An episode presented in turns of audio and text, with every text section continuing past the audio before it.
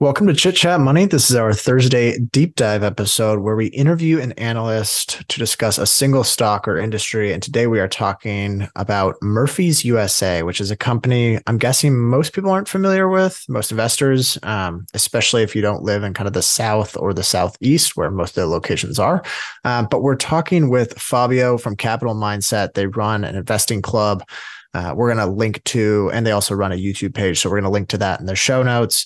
Uh, I want to mention here, if you're listening right now, Fabio did kind of the courtesy for us of really prepping for the show and putting together a slideshow, which I think will really help as a bit of a supplement to uh, to to the episode today. So if you want to try to watch, feel free to do that. You can do it on either Spotify or YouTube. But without further ado, here's our interview with Fabio from Capital Mindset. Welcome to Chit Chat Money on this show, hosts Ryan Henderson and Brett Schafer interview industry experts and riff on the world of investing. As a quick reminder, Chit Chat Money is a CCM Media Group podcast. Ryan and Brett are also general partners at Arch Capital, and Arch Capital may have positions in the securities discussed in this podcast. Anything discussed on Chit Chat Money by Ryan or Brett or any other podcast guests is not formal advice or recommendation. Now, please enjoy this episode. All right, welcome in. Today we are joined by first time guest Fabio from Capital Mindset. We recommend checking out the YouTube channel. They have lots of good content on there. But today we're talking about, I would say, a company most people, well, maybe maybe it's from because we're from the West Coast, but maybe a less known company called Murphy USA. I'm sure the Southeast and people from Southern states probably know it a little better. Um, but why don't you just I guess, go through the basics here. First of all, I guess, welcome to the show. But Thank for you, anyone who you. hasn't heard of it, what do they do? So it's a pretty boring and simple business. It's a gas station. Um, I think with everything, the first thing we want to always talk about, of course, is the uh, total addressable market, right? Um, for your listeners who are uh, listening in, uh, this is, of course, a joke. Um, so I introduced a joke to try to keep things lighthearted. Um, and what I'm going to describe to you is the total addressable market for FleetCor is about 170 trillion. Um, so you know, larger than that of the global uh, GDP. Um, however, the the joke here is, uh, of course, uh, Musa has a total addressable market of 180 trillion, uh, which is about 10 trillion more than FleetCor. Therefore, it's a better investment opportunity. Um, okay, exactly, exactly. we don't need any more. All right, podcast yeah, over. It's, it's over. yeah, exactly. But no, and, could, uh, just so everyone knows, Musa, that is Murphy USA. That's the ticker. I guess they will have seen that in the title, but just to be clear. Oh yes, Murphy's USA Musa. We we typically will just call it Musa. Uh, but yeah, what is Musa? So, or Murphy's? Murphy's was a spinoff back in 2013 uh, from the original uh, overall larger enterprise in oil and natural gas. So, Murphy's was the gas station component. And ever since then, they uh, pursued a strategic partnership with Walmart soon after, which ended in 2016. Um, and that allowed them to get a lot of their initial growth. And so, for those of you who are familiar with Murphy's, most likely or maybe uh, you actually know them from being in front of your um, uh, Walmart. And so they have a very symbiotic relationship. We'll get into the target customer and the style by which Murphy's operates. Um, it's very similar uh, to that of what traditionally you would think of with a Walmart. And then the strategic capital allocation, which we will be discussing in more detail later, um, that started actually in 2016, soon after the uh, end of the partnership with Walmart. Um, and as you guys, I know, have the theme going on right now for cannibals. Uh, this in and of itself is uh, a cannibal, and I think you guys said this one wins for now, the cannibal prize. I think so. I would have to go back and check. maybe AutoZone is better in the last 10 years. It's better. AutoZone's better in the last 20, but over the last 10 years, I think I saw Murphy was what down 55% shares outstanding. So really, really phenomenal. And it's 33% in more, most recent time. We'll, we'll touch on that. That's, it's been really aggressive recently. Okay. Right. Do you want to walk through kind of the, uh, I guess the financials and maybe I should have mentioned this, but if you're listening right now and you're only listening, Fabio's going through a slideshow here. So there is, um, if you want to check out these slides, you can either watch us on Spotify or YouTube. But um, I guess for now, what can you walk us through? I guess the the financials here, or do you have anything before that? Uh, r- real briefly before that, just like on a bird's eye view, what you're looking at from Murphy's USA, what they have to offer as a business, they uh, are a low cost provider. So they focus on high volumes. I mentioned briefly before how they're almost like a natural partner with something like Walmart. Um, they're never going to be uh, the competitor charging the highest prices, not going to make the highest margins on fuel, uh, but they're always going to try to find other ways to uh, profit from a different kind of upsell. And we'll get to that in another uh, uh, topic. Uh, one of the weaknesses, though, and I kind of talk about this. I have an asterisk on customers, right? What, what do I mean by customers? Um, well, the customer component, if we see like Dollar General right now, they've actually been discussing how their customer is pretty much at their limit. Murphy's actually targets that value oriented customer. So in times of economic hardship, um, while they do present that opportunity for that customer who maybe is looking more for a value, um, at the same time, we have to recognize that that customer or that average customer base in aggregate is perhaps getting hit in a different way than something like the tar- the target customer of something like let's go extreme in Costco, where the median income of their customers is over hundred thousand dollars. So um, the fuel margins is both a benefit but also a potential risk. While the fuel margins is how they strategize and how they get their costs so low. They focus on having low margin on that fuel. They basically get it to as lowest price point possible. It also gives them less room for error, uh, which we'll look at in some of their competitors. And of course, um, you do have the opportunities they have within the market, which is mainly from the consolidation.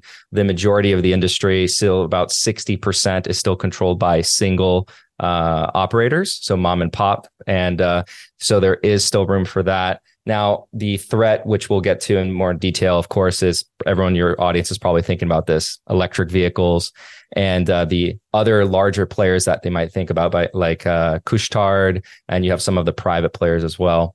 Um, but you wanted to talk about the uh, financial position, which yeah. one of the things we get to right in before we get into the financials is actually some of these uh, um, um, metrics that they highlight, which is the, the main metric they call fuel break even costs. And I'll refer to it as its acronym FBC. So it's a simple calculation. You take the merchandise gross profit, you subtract out the operating site costs, and you divide that by the uh, retail gallons. So when Murphy's first started in 2013, they had a um, FBC of about 3.5 cents. And today it's at zero. And they have a target of always maintaining it at zero. So, what this essentially means is that the merchandise in practice is covering the overhead expenses. And that allows them to have basically the rest of the, the fuel sales as pure profit. We'll get into a comparison of margins uh, at some point versus competitors. And they call this the Murphy's USA virtuous cycle. Uh, so I otherwise, you know, um, self-feeding loop, um, however you want to call it, which is low fuel costs, more customers, more retail uh, transactions, uh, upsell, and uh, you also have the lower FBC, which then in turn increases profits.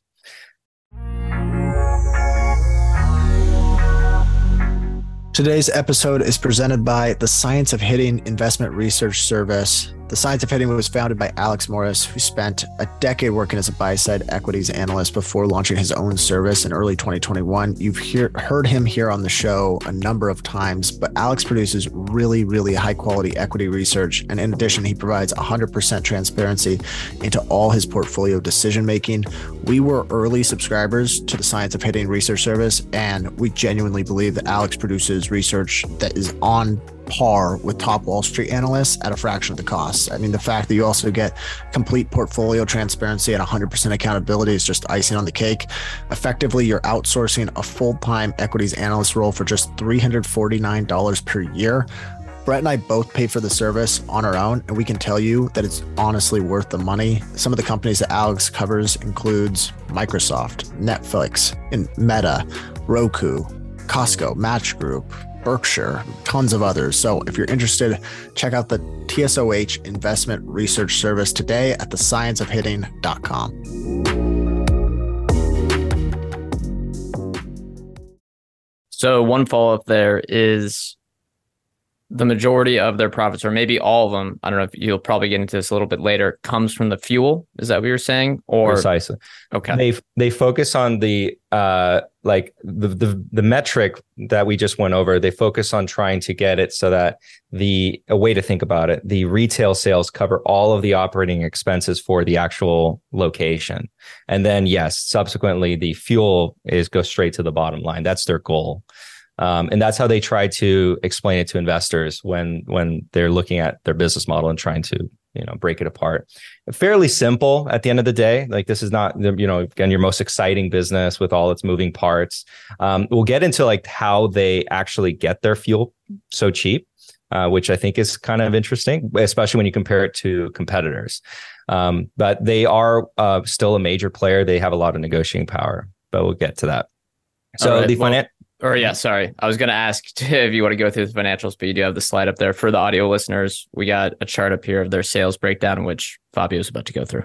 Of course, no, no. So, so those of you who are listening in, uh, I broke down the uh, the uh, sales by percentage, and you have the petroleum product, which makes up eighty percent of the sales, um, and then you also have tobacco sales, uh, which makes up about twelve percent, and then non-tobacco sales at seven percent. Non-tobacco is becoming more and more significant. Management has been uh, trying to highlight the improvements in that space. Um, and they've actually been making some acquisitions to improve that space. But tobacco sales, that's kind of the cash cow. We already know about declining volumes in the industry overall. Uh, and so they're very much aware of it. And actually, recently with the CEO commentary, he's been discussing how uh, they've really been trying to position themselves, believe it or not, in the energy drink space as the the go to spot for the, a lot of their customers to go get energy drinks. Uh, recently, he had conducted an interview. I forget with which uh, news media outlet, but because it was him doing an interview, of course I read it um, and just got his uh, um, insight there. But he's been talking about how Murphy's has positioned themselves as the go-to place for uh, their customers to have a convenient stop for that energy drink. So uh, overall, you are looking at a business with stable margins uh, across the longer period of time, and do you also have the um, um, kind of dynamic where fuel costs or fuel prices rising can harm the non-fuel sales, but vice versa. Uh, you know, if you have lower fuel costs, you also see or witness an increase in the um, uh, non-fuel sales. So while fuel sales or fuel prices increase, you might see a decline there. Fuel prices decrease, you see an increase there, which is uh, their pitch to investors, basically saying that in any environment we can. There's a way we can succeed. Um, you do have a strong balance sheet. In more recent times, that has been less so because of the acquisition, but it's not an issue. As far as what I've uh, broken it down to be, it's a non issue. Um, we'll talk about the debt breakdown um, soon. Uh, but for the most part, that's my summary overview of you know just their financial health uh, they do they are in a strong position to continue to do mergers and acquisitions um, although uh, once we kind of break down their recent big merger there um, there really isn't that uh, behavior that I really don't like, which I call empire building. Um, if you want an example of that, AT and T, Warner Brothers Discovery, uh, telecom buying a media business, it's completely expanding out. Yeah, we should hope that they don't try that with with Musa. That seems to be one of the the big concerns for a company like this. But Ryan, you had a follow up question. Yeah, so I guess we've never really looked that deeply at any of the publicly traded gas stations, but my impression was that they basically sell the gas at cost and make money on the whatever selling the sodas, the snacks, the tobacco in the stores. Is this you're saying this is different than the typical gas station? Correct. Okay. Correct. Yes. Correct. Entirely so. Um, and they well we'll get into the procurement but one of the ways that they get the uh, well we'll actually get into that now it's if you look at how murphy's actually acquires their fuel 50% uh, comes from uh, their own um, a mix about 40% comes from the actual refiners, direct from refiners. We call it white label. And then 10% comes from, you know, just the general market. So the vast majority of it, they're getting at much far reduced price versus a lot of their competitors who st- strictly get it uh, more than likely from the market or in many cases from the refiner. So uh, them having that mix of uh, acquisition for the fuel gives them that ability to always be basically uh, fighting for that lower price. And again, keep in mind that the vast majority of their competitors, about 60% of the market is still that mom and pop player. And so uh, in this space, there is that marginal seller effect where you have the uh, local gas station uh, that you're competing with, and everyone's kind of, um, you know, the prices can vary kind of drastically between one gas station to the next. And Murphy's, if you if your listeners have ever been to a Murphy's, they're typically known again for being that uh, cheaper option. Uh, and then you might have the gas station, you know, down the street with uh, higher price. And the only reason why you'd go there is just simply out of sheer convenience. But you are aware maybe that there's a Murphy's right down the street. Um, Anything else? Anything else on the financials? Yeah, we want to move to QuickChek. Um, you mentioned that acquisition. How has the QuickChek acquisition gone? I know they're moving with that into the Northeast, I believe, and correct. It has the better mix of, I would say, f- not fresh, but maybe just food. You know, restaurant, correct. maybe not casual, but maybe very extreme fast food stuff. so, what progress have they made? Adding that to you know the they talk about the cross pollinating of the brands. How has that gone? How has the acquisition gone in general? So the acquisition overall has gone quite well. Um, so that's actually I'll, I'll, start there first. And so that what they're doing is they've actually been able to increase uh, food and beverage contribution by about 9% in the year of 2022 what i kind of listed out as what i want to look out for their goal of integrating uh, QuickChek into their existing stores uh, or some version or variation of that concept because the majority of Murphy stores they're they're smaller uh, in size. Uh, I would kind of equate QuickChek to for your audience that have been to maybe a Wawa um, or a Quick Trip QuickChek is going to be more so akin to that, where you can get you know your sandwich, your soup, hot food and beverage um, uh, you know, people actually enjoy going to those places and getting food. Now, why does the management actually call it, uh, as far as their strategy of it, they call it capability building? Well, you kind of alluded to that, where they're trying to become more of a place where you can stop and enjoy yourself for a little bit. And that key word, enjoy yourself for a little bit, it plays into the EV trend. So, if those of you who have an electric vehicle, you know, um, I myself count myself among that. And when you're out there charging your car, uh, it takes a little bit. It's not as quick as a gas car. So, if there is a convenience store there available where potentially I can get a hot food or beverage, um, that's going to be more enticing for me to actually go in there and then they can upsell me on on that product. Um, so Murphy's has identified that as a future need. And so the entire industry, for the most part, is attempting to move in that direction. This is management telling me as an investor, hey, we're aware of that shift. We're trying to position ourselves early. So QuickChek hasn't rolled out as rapidly as some people might have thought it would. Uh, and that's simply because the current need for it um, in Murphy's portfolio isn't as extreme as what someone might believe with other players. And we'll get to that when we talk about the demographics, what type of customer they are, uh, where are they located, because that that has a huge play. You don't want to see management just acquire this and then just spread it all over just because. Uh, we want to see that everything has meaning and purpose to their strategy. Uh, management has talked about that presently there isn't as much of a need uh, for a lot of their customer base because simply electric vehicles aren't as prolific in the areas that they serve. Um, and for the time being, it doesn't appear as though that's that's going to be the case for a couple reasons, mainly range, uh, existing range for current electric vehicles at the price points that the customers they serve. It's just there's not a match right now. Um, give it 10 years, we have a different story maybe. But for the next 10 years, it doesn't, there's not really anything out there on the market. And I can kind of talk about the, some of the Chinese uh, products that have come out with the sodium ion batteries that are coming out this year.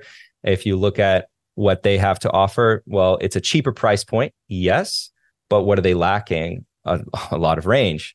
And in these more remote areas of the country, where you might find a Murphy's, uh, that is probably one of the last customers that will want to uh, purchase a vehicle with a low range, despite it being, um, you know, at a much lower price point.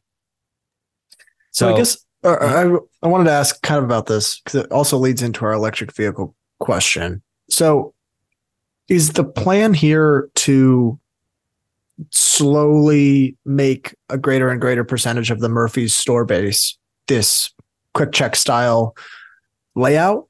And right. if so, is that are they like going through and retrofitting existing stores to like fit in this stuff? Is that how is that super costly or is it just the new stores? No, they are actually retrofitting older stores. They have um they have a in, in their capex budget. They talk about and just for full disclosure ahead of time, the capex is actually projected to increase close to 400 million for the year of 2023. This is all part of that reinvestment into the existing stores, updating new stores. Um, uh, so yes, that it is going to be uh, not a uncostly endeavor. It's going to be somewhat of a costly endeavor. It's going to um, uh, temporarily, but not to a big degree, because we'll get into the cash flow projections, um, uh, hamper down uh, free cash flow. But it's a necessary investment. I agree with management, but I also appreciate the pace of what they're doing, which makes sense with the overall broader uh, understanding of the business where it is positioned. Uh, there's um, no massive rush. One more follow up on that: Are they adding charging stations to these places? Have they talked about that at all? I'm sure an analyst has probably asked about that before.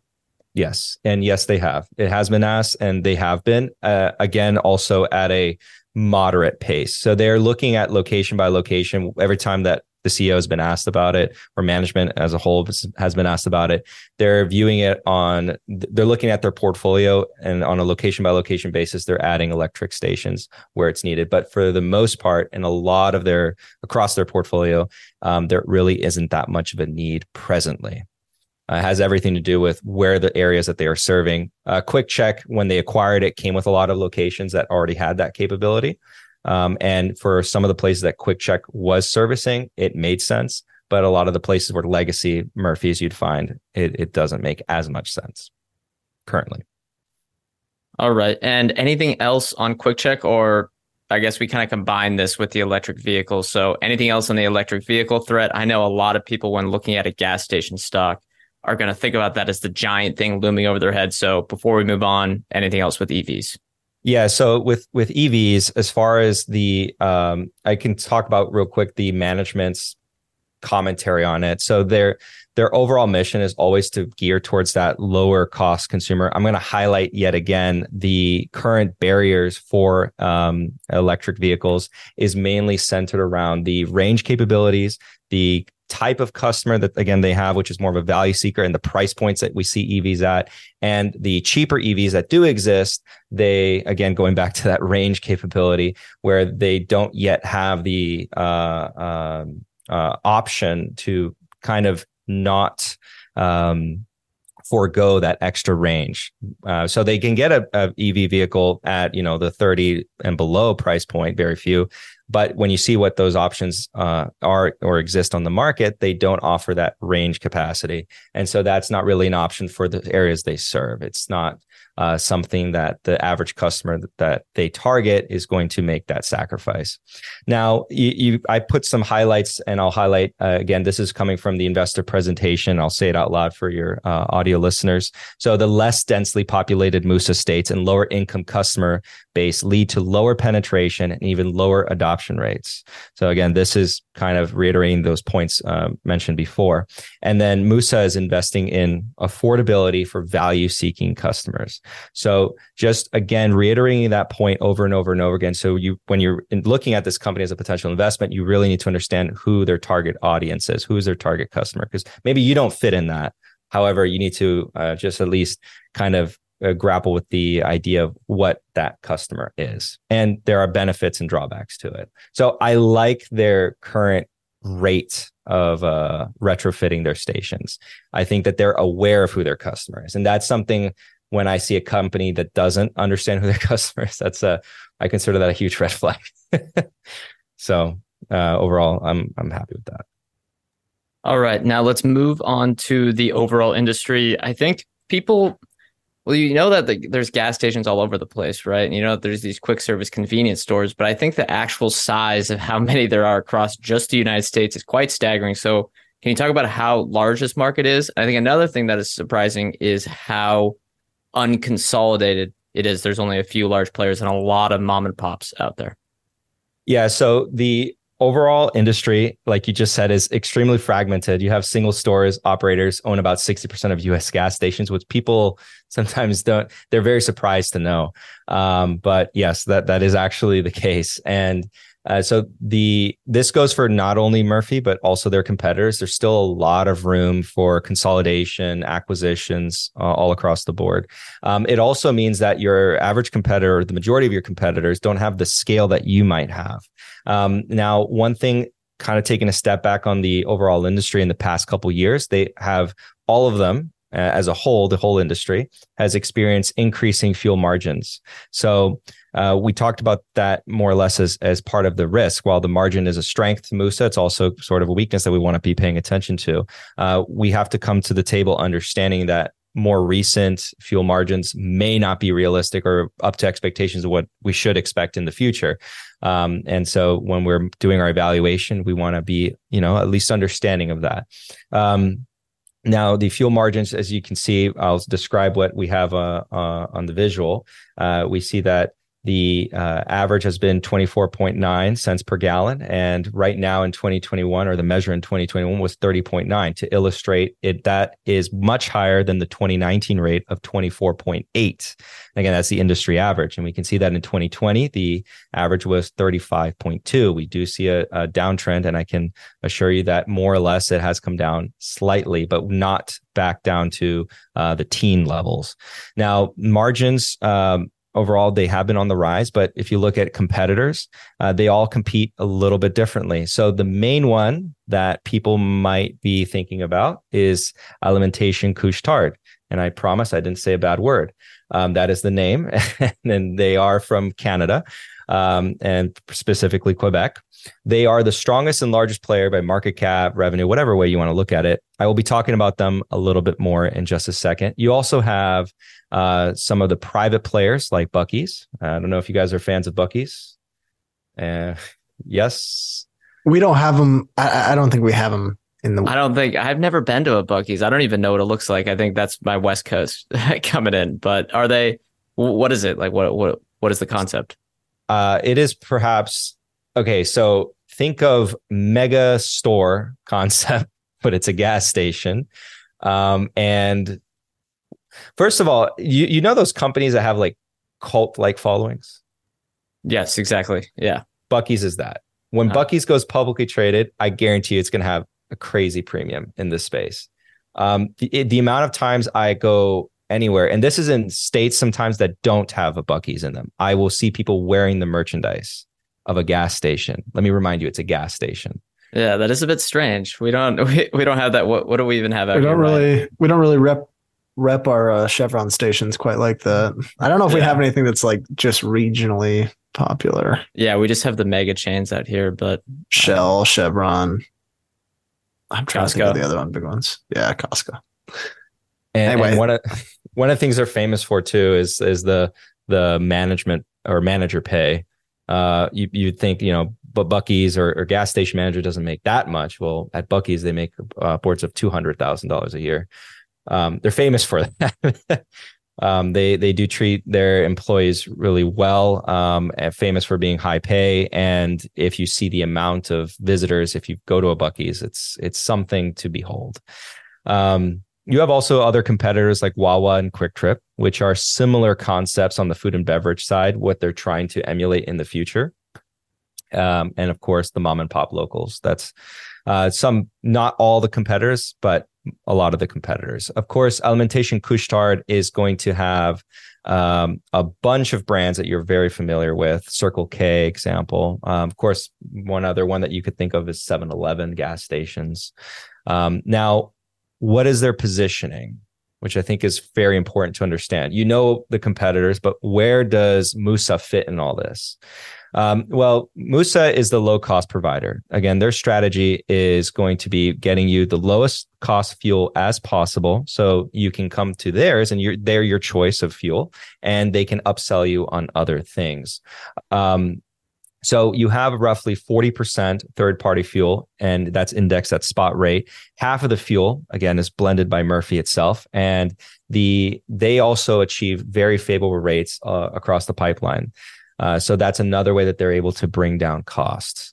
Now, Couche-Tard being the largest player, I, I wanted to address them first and kind of highlight how different they are versus something like Murphy's. Uh, and your audience might end up liking Couche-Tard's strategy more than Murphy's. It, it's two totally, completely ways of playing the same space.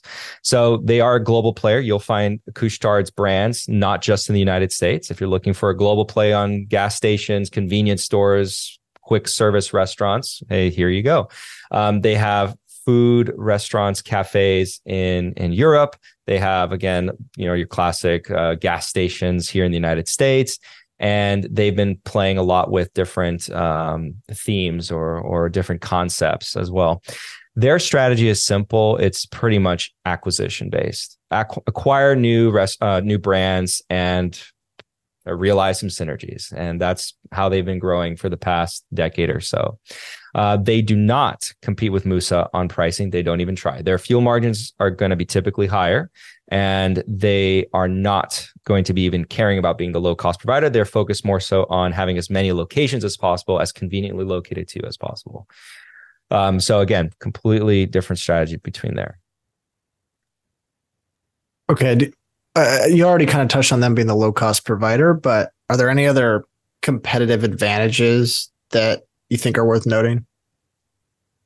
Uh, aside from the way they acquire the fuel, no, there's not nothing that drastic because they have the scale that's addressable towards their smaller players, uh, and that still kind of all circles into being the low cost provider. Going back to that Murphy's uh, circle, um, circular feedback loop benefit that they have. Okay. Well, then let's talk valuation because I think this is probably one of the things that. Yes. I guess the the buyback plays into the valuation here, but what are your thoughts on the valuation at the current price? I know you mentioned it.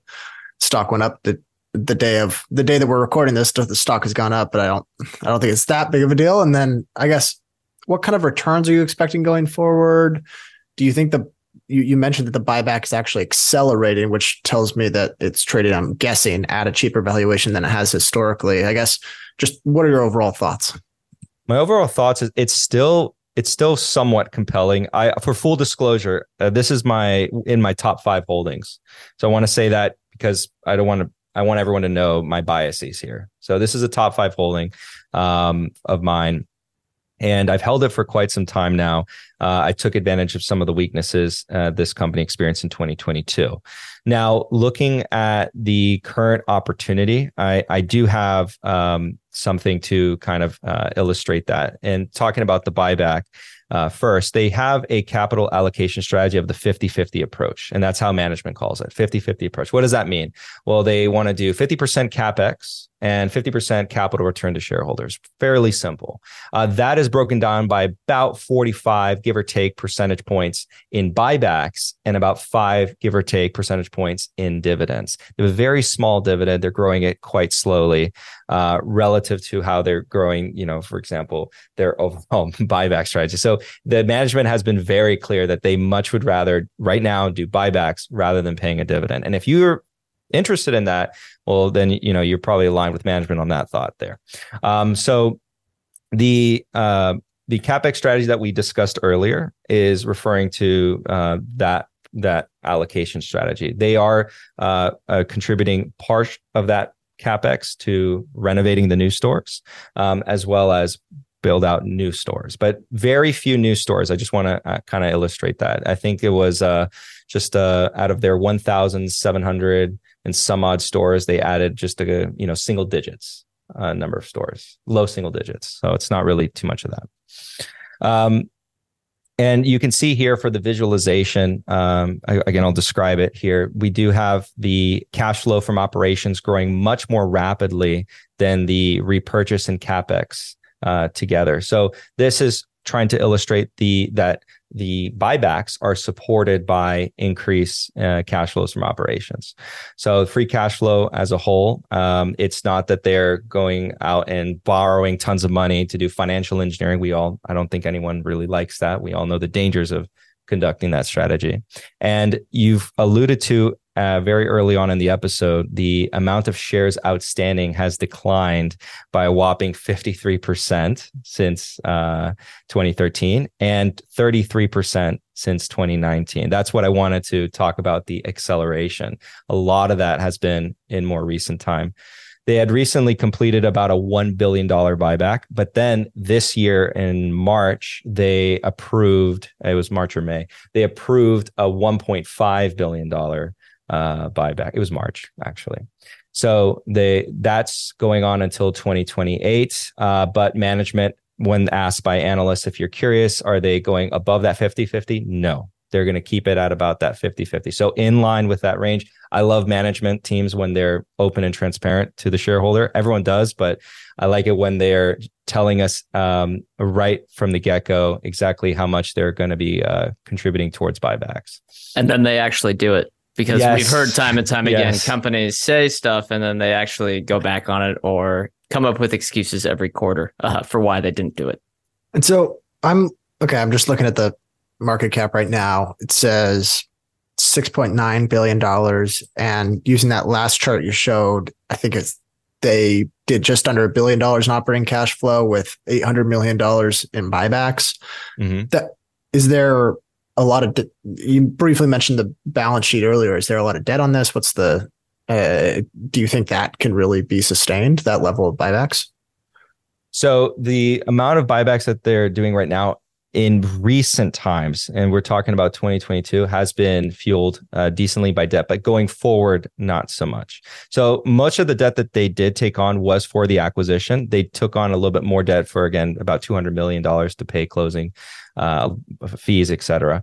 And the remainder, it was about 600 and some odd million dollars, nearly 700 million dollars for the actual um, acquisition. Um, but going forward, management's commentary has been reframing from using debt to fuel buybacks more so from operations. So that's why they have about 1.5 billion dollars approved from here to the end of 2028. And so based on that, that goes into the valuation when we modeled it out. Uh, kind of seeing how much is that going to be on an annualized basis um, that return of capital. So but that's a good question because that's something again that should be a concern to everyone. Are we going to do financial engineering just borrow tons of money especially considering where what rates they'd be borrowing it at right now? Uh, there's only about $400 million of what they borrowed that is come, coming due in 2028 is on the LIBOR plus 1.75%. Uh, the re- the remainder is uh, well, there's a credit facility, and the remainder of that, which is about 300 ish million, um, 300 or 500 million. I have it uh, written down on the slides. Is uh, fixed, and that one is maturing in 2031. So no near term debt maturities uh, to take note of. Um, but yes, you want to be paying attention uh, if you're interested in this investment that management isn't borrowing tons of money, putting it onto uh, the balance sheet, and, and then using that to buy back shares. So something to definitely keep an eye out for. All right. Anything else? I know you have a third slide here. It looks like for capital allocation, valuation, stuff like that. What do you, what do you have for us? Correct. So this is something that I found interesting. I wanted to share with your audience, and I'll describe it. Uh, in 2027, they have they actually give us a target, so it's something that we can actually pencil out. Uh, what they are looking for in 2027 is to reduce share count from 21.7 million in 2023 to 17.7. So we have a goal, and so from here we can kind of start to pencil out what it how can we grade management? Because I like it when management also gives us these straightforward goals, and then we can, as investors, give them a grade. How are they doing, and follow along that goal, and, and hold them accountable. Uh, also, reassess our investment if if the you know they're not complying by it. Because, like you just said, um, management teams have a tendency to promise things and then just not follow through with it. Um, we do have a, a cost per gallon um, of about uh, 30 projected out in 2027 uh, a multiple estimate on the on the valuation of stock of 10 uh, that's more or less in line with what they've they've been in the past and so they're just taking the average there. But the share count is really what you want to uh, be looking at there. That's that's a pretty aggressive buyback strategy. Again, going into the theme of what we've been discussing earlier, and you can see that that assumes a one million uh, shares repurchased annually. Uh, so again, something to kind of judge them for and say, hey, uh, what? How are you guys doing? Are you guys complying with that promise? Or are you guys faltering through with that? So I, I do like that that was included, but that kind of gets into our evaluation. All that comes together. Um, so I myself and one of the other analysts of the club, uh, we did our own valuations. I'm actually showing you his right now. Um, but I'll walk you through basically discussing my own. I didn't I didn't re-rate or re-put my own because for the most part we came to very similar conclusions. Uh, but i'll walk you through any differences that may be there. But uh, what essentially you're looking at is a company with an enterprise value of 8.2 billion um, and you do have revenue of about 21 billion with an ebitda of about 1.01 billion dollars. The uh, multiple that you see on average longer term again you can kind of expect with what management has guided for about 9 to 10 uh, price to book uh, uh, we use that as one of the measures for for uh, valuation. So we did a dcf price to book uh, um, exit multiple approach, EBITDA multiple approach, and a P multiple approach, and then uh, the the analysts blended it all together uh, into a fair value calculation of about three hundred and forty eight dollars per share. Uh, that comes out, by the way, that's not the price point at which we're interested in acquiring more. Uh, so my actual price point of acquisition, if we want to call it that, is about two hundred and seventy three dollars per share. Uh, the analyst in question that we're looking at all came about to two hundred and seventy dollars per share. So we kind of came in line. We're both. It, his was pretty uh, conservative in some areas. Mine was more conservative in other areas. I assumed uh, lower contribution to buyback than than he did.